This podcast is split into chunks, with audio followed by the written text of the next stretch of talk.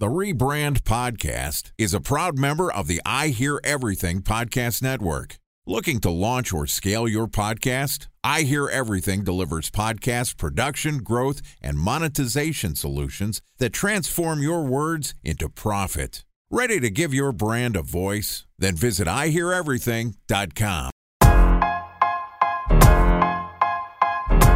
Welcome to the Rebrand Podcast, an I Hear Everything production.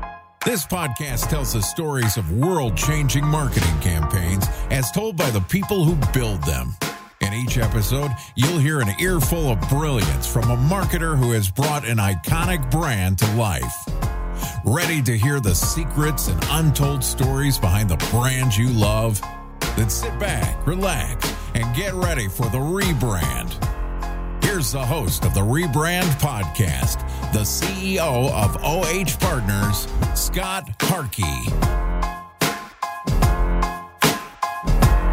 All right, welcome to the Rebrand Podcast, where we tell the untold stories of world changing brand campaigns as told by the marketers who built them.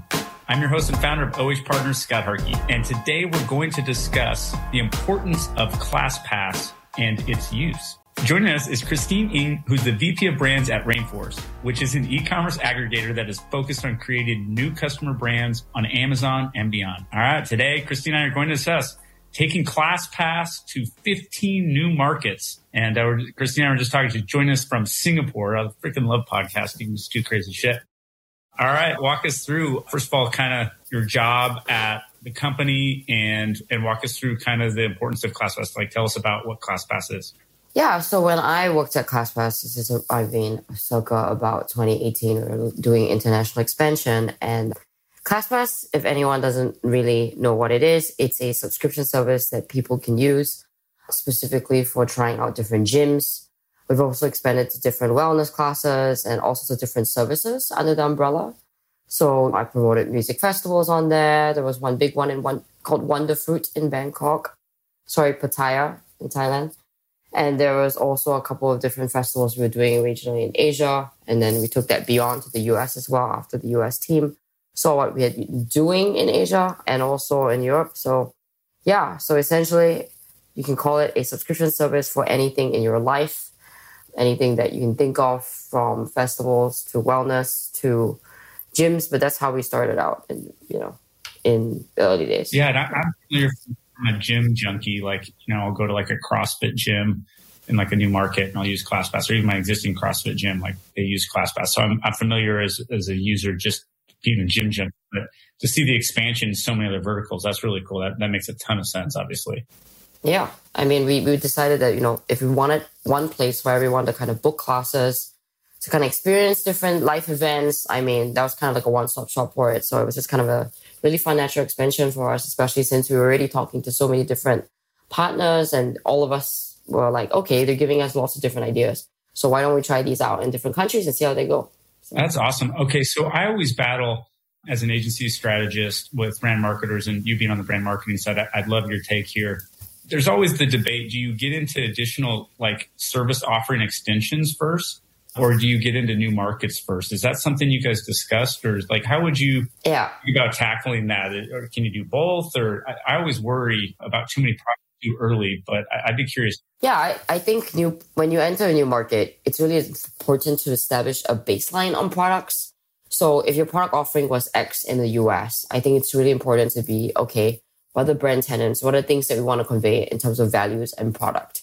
So I don't usually think about new services until I'm very sure that the current audience or the new audience we're going to actually adopt understand the current product value of what our services do.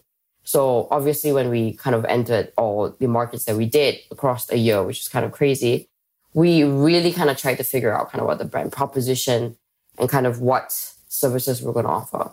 So when I looked at ClassPass US, I was like, okay, I mean, I understood this as a consumer in the US. I think when Payal kind of founded the company, she really thought about kind of like, you know, replacements for, you know, regular routines. She was looking for a dance class. She needed something to fill her time or there were gaps also in like, you know, a lot of gyms schedules. So to introduce them to new customers, the whole point of ClassPass at the time was to kind of help them offboard like excess inventory and kind of introduce them, introduce them to new customers. And I felt the value proposition was going to be different in the rest of the world. So I did a lot of analysis, looked at kind of kind of all the different gym patterns, activity patterns across different markets. And we started in Asia because we saw a couple incumbent competitive people already kind of, you know, doing all the work in the market. But we realized we built a better product proposition, whether it was a better tool set, whether it was like understanding how users would use subscription. So, you know, I really kind of dug deeper into brand values. Like, what are the main points of doing this, right? You know, America's really big. There are a lot of gyms a lot of inventory, but we don't have that kind of style of doing things in Asia. So, for example, take Singapore, you know, there were a lot of emerging gyms, there were a lot of great studios kind of coming up, but the most important reason why people were really into gyms were they really enjoyed kind of being part of a community. They love dragging their friends, which is a very different thing from the US where it's very individualistic. You kind of go in, you do your thing, you go out, and maybe you like meet up your friends for brunch, but you know, the behaviors are very different.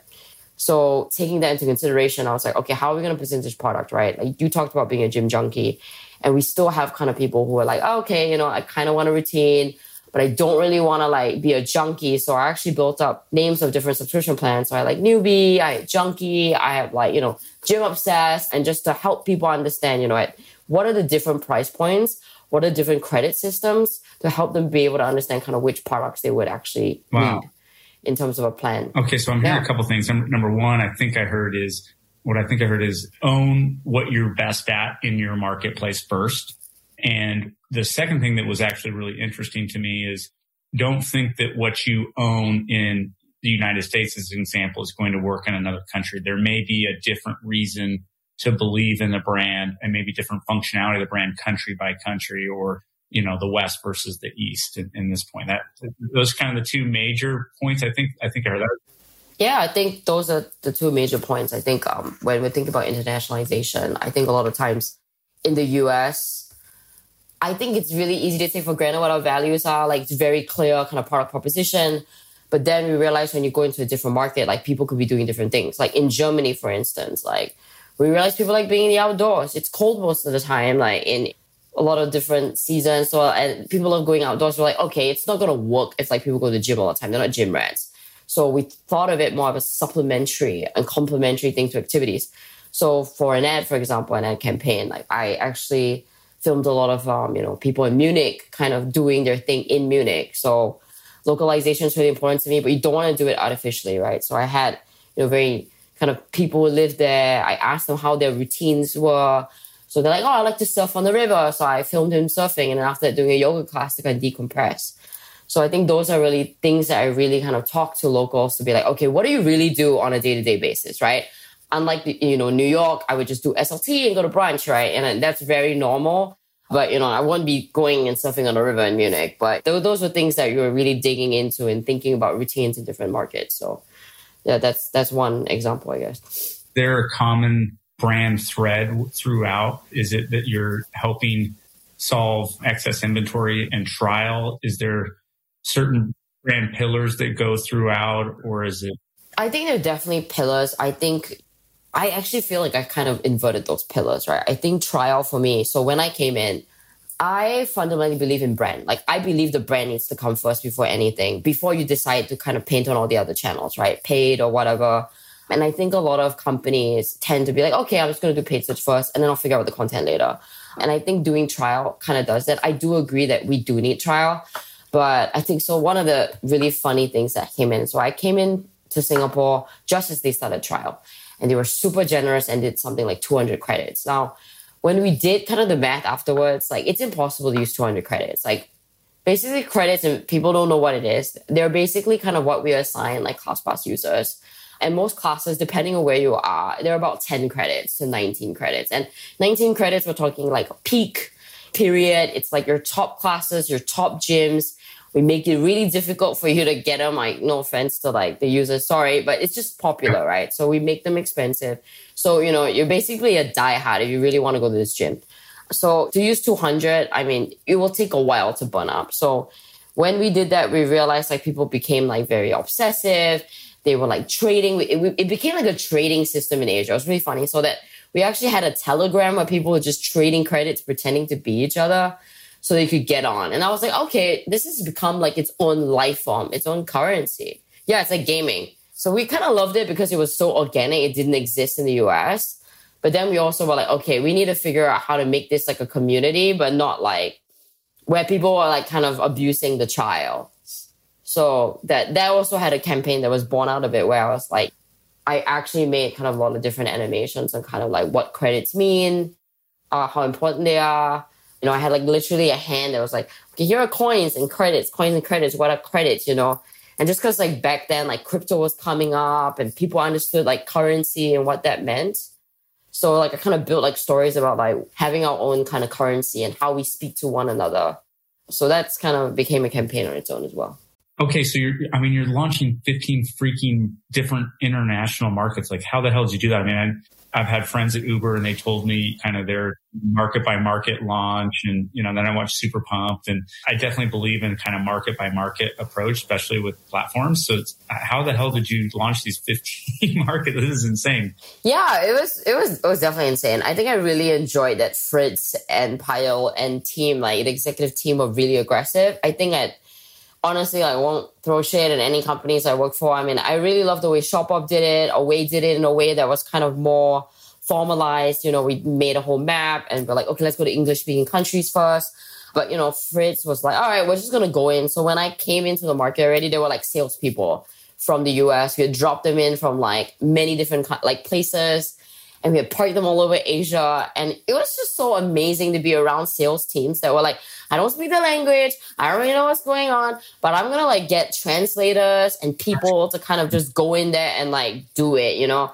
So I mean, there were definitely some cultural barriers we, like that we had to understand. And I, I did go in and drop into different markets, you know, but we had a, you know, quite a specific formula. We identified the top studios. These were people living in kind of like rental apartments, sales teams. I mean, my, the teams were from everywhere, like, cause we have offices in Montana. People never travel in their lives, you know, like, they're like, okay, I'm mean, that's foreign country and I have no freaking clue. Good salespeople from Montana, like, drop into Asia? Like, where were they dropping into Asia? Like, they were just like in KL. Wow. They were in Bangkok. They were in Dubai. Like you know, China. They were. That's insane. Yeah, and they were just told to find the top twenty. They would cold call people. They would show up at studios. It's really incredible. I've never met such a great bunch so of people cool. who are like willing to do anything it that, Like just like a like yeah. like almost just like such a team camaraderie. Like let's do this like tech platform. Yeah. Like probably way different than your days when you were at eBay like in marketing. Oh yeah, yeah. No, I mean eBay internationalization was easy because we actually hired a lot of people, and then we consolidated in Switzerland already. But it's all digital, right? Like same thing with Shopbop. We really operate on a cross-border kind of methodology, so it's very different from like going in. And in a way, it was just very like, okay, let's open retail stores. So all the internationalization strategies are really different. But Fritz was just like, you know what? We have a limited amount of time. We have raised all this money. Let's go. And we went from like two people in Asia to like, I think we acquired someone. So we went from two to 30 people in like a span of like three months. Could you help me understand the growth cycle of the company, like where you were when you started, maybe growth in the US and then now versus growth in, you know, overseas and Asia and all? Yeah, so I think the growth happened kind of like I think when we I think they raised in sort of like March, April, and then they hired a woman named Chloe Ross who became my boss at ClassPass. And at the time, I had just left Away. And I was like, okay, what am I going to do next? And there were two companies that were expanding in Asia. One was Juul.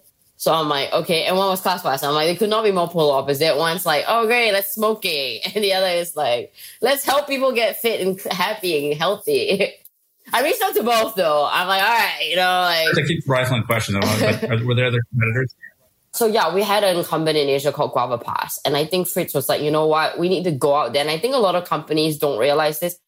Yeah, it's cool that you're an incumbent in US and everyone knows you are, but you need to pay attention to your competitors in other markets. So you either buy them out or you crush them. So I think Fritz made that really clear, like this is what we had to do. So I already had spoken to the team in the US and I was already packing my stuff in New York and it just happened like, okay, I was like in the middle of my box, I was like I am right now. And I was like, okay, this team's like ready to go. They've already got some people on the ground.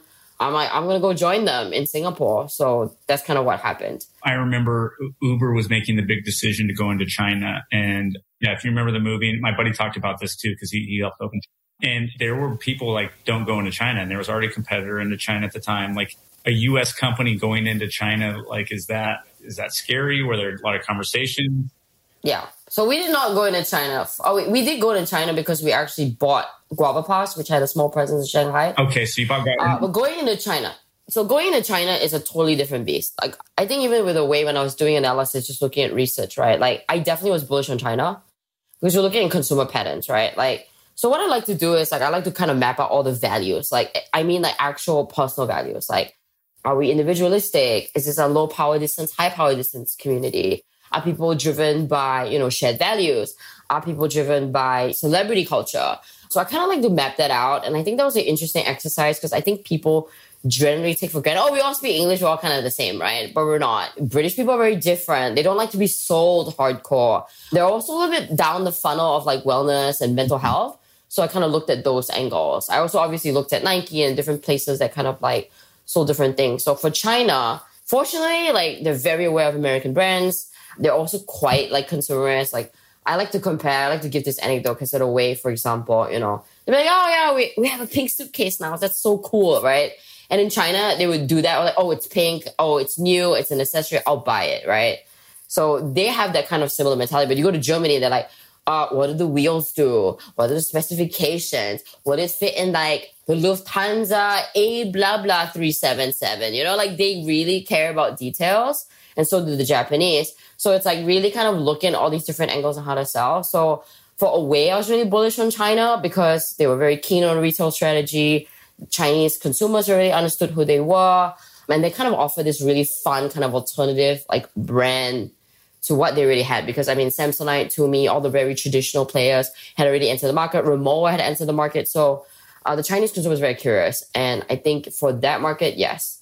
I think for Uber to enter China, I think is aggressive and I love their style. So I think we adopted a lot of that. Um, the Uber launcher is a model that we all kind of admire. I also just spoke to a couple friends who did Deliveroo and Uber just very aggressive. I think it does work because you mm-hmm. really have boots on the ground. These are people just like myself, you know, at Shopbop, we were just going on the ground, going stealth mode, talking to different people. I would post on Facebook like, hey, I'm coming to China. Do you think that I should talk to anyone? Or I would get introductions or stalk people on like LinkedIn. And I think that really works really well to kind of establish kind of what to enter and what to do. And in the, eventually it kind of worked out, right? They ceded like Didi to to Uber. Uh, sorry, Uber ceded their business to Didi. But you know, you never know how it's gonna go. But I think it's always good to take big bets if you've got people and signals on the ground. I hear that theme a lot on this podcast is doing the research, yeah. taking big bets. But I, I've learned a ton of what you said, and I want to make sure our audience heard that again because um, I love what you said about values. And when you first said brand values, like I think about, oh, our brand value is this, this, and this. But what, what you're talking about is, is consumer trends of brand values, market by market, and how they differ.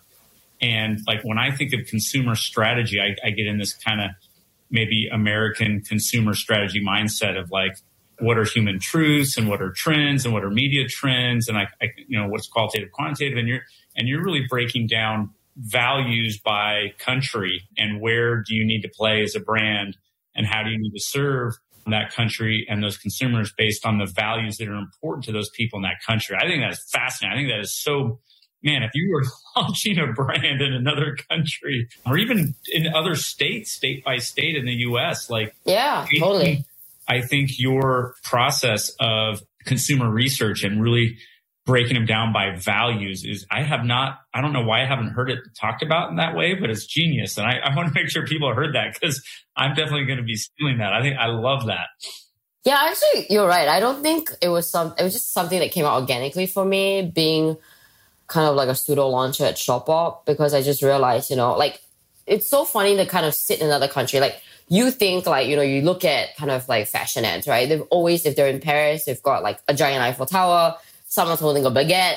I don't know. There are all these references, but you realize that those ads, like Emily in Paris, for example, right? Those are made for American audiences. They're made for people who are not French. So when you enter a market, you need to like be like, okay, what is French? What signals being French? How do you enter a market where you decide either you're a foreign entity, like, okay, you can come in as an American company with American values, or you can come in as a local entity with actual French people's working there, people were really kind of embodying and building that community in there. So one of the campaigns that I built was kind of like the heart of every city. And I kind of just built this idea around, you know, I think back in the day, European cities are built all around uh, like a kind of a city square or center. And I was like, what's the center? This is center community, like, you know, the town hall, the town crier sits in the middle of the square and everyone gathers. Or even if you want to like hang people, it's generally in the town square, right? So like, okay, it's really gruesome, but like, in general, like, you know, you have a place to gather. And I thought of kind of ClassPass as that and what are kind of the hooks that people need to kind of feel like part of the community. And that's kind of how I started building those values.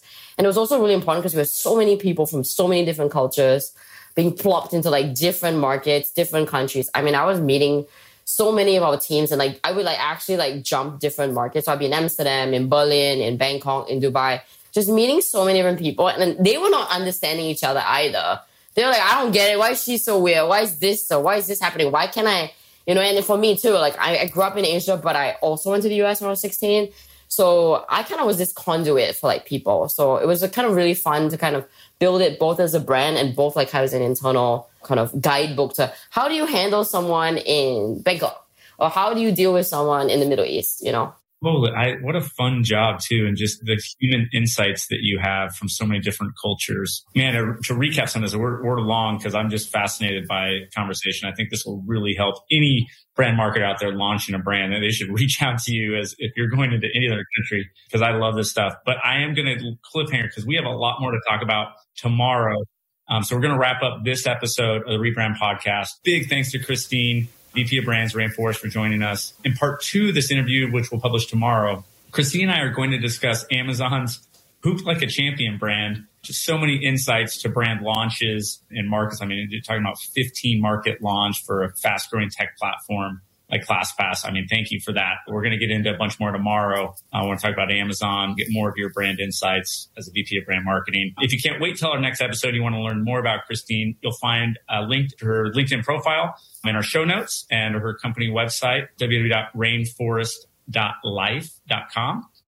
Just one link in our show notes I want to tell you about if you haven't had a chance to take notes while listening to the podcast, go to rebrandpod.com. We'll have summaries of all our episodes and guest contact information. You can subscribe to our newsletter, or if you want to talk about the most impactful marketing campaign, you can apply to be a guest speaker on the Rebrand podcast. Of course, you can always reach out on social media. Our handle is at rebrandpod.com and then rebrand at rebrandpod on all the social channels, LinkedIn, Twitter, Facebook, blah, blah, blah, blah, blah. My uh, Twitter profile is SharkyAZ. Feel free to reach out to me. You can find me on Instagram or LinkedIn, Scott Harkey. If you haven't subscribed yet and you want a daily stream of marketing campaign brilliance, just head that podcast feed and uh, we're going to publish an episode every day during the work week. So hit that subscribe button on your podcast app and we'll be right back in your feed the next business day. I know for me, uh, I get mine when I'm at the gym. I'm like, all right, here we go. We got another one live. And that's it for today. But just remember, it's never too late to rebuild, reboot, or rebrand.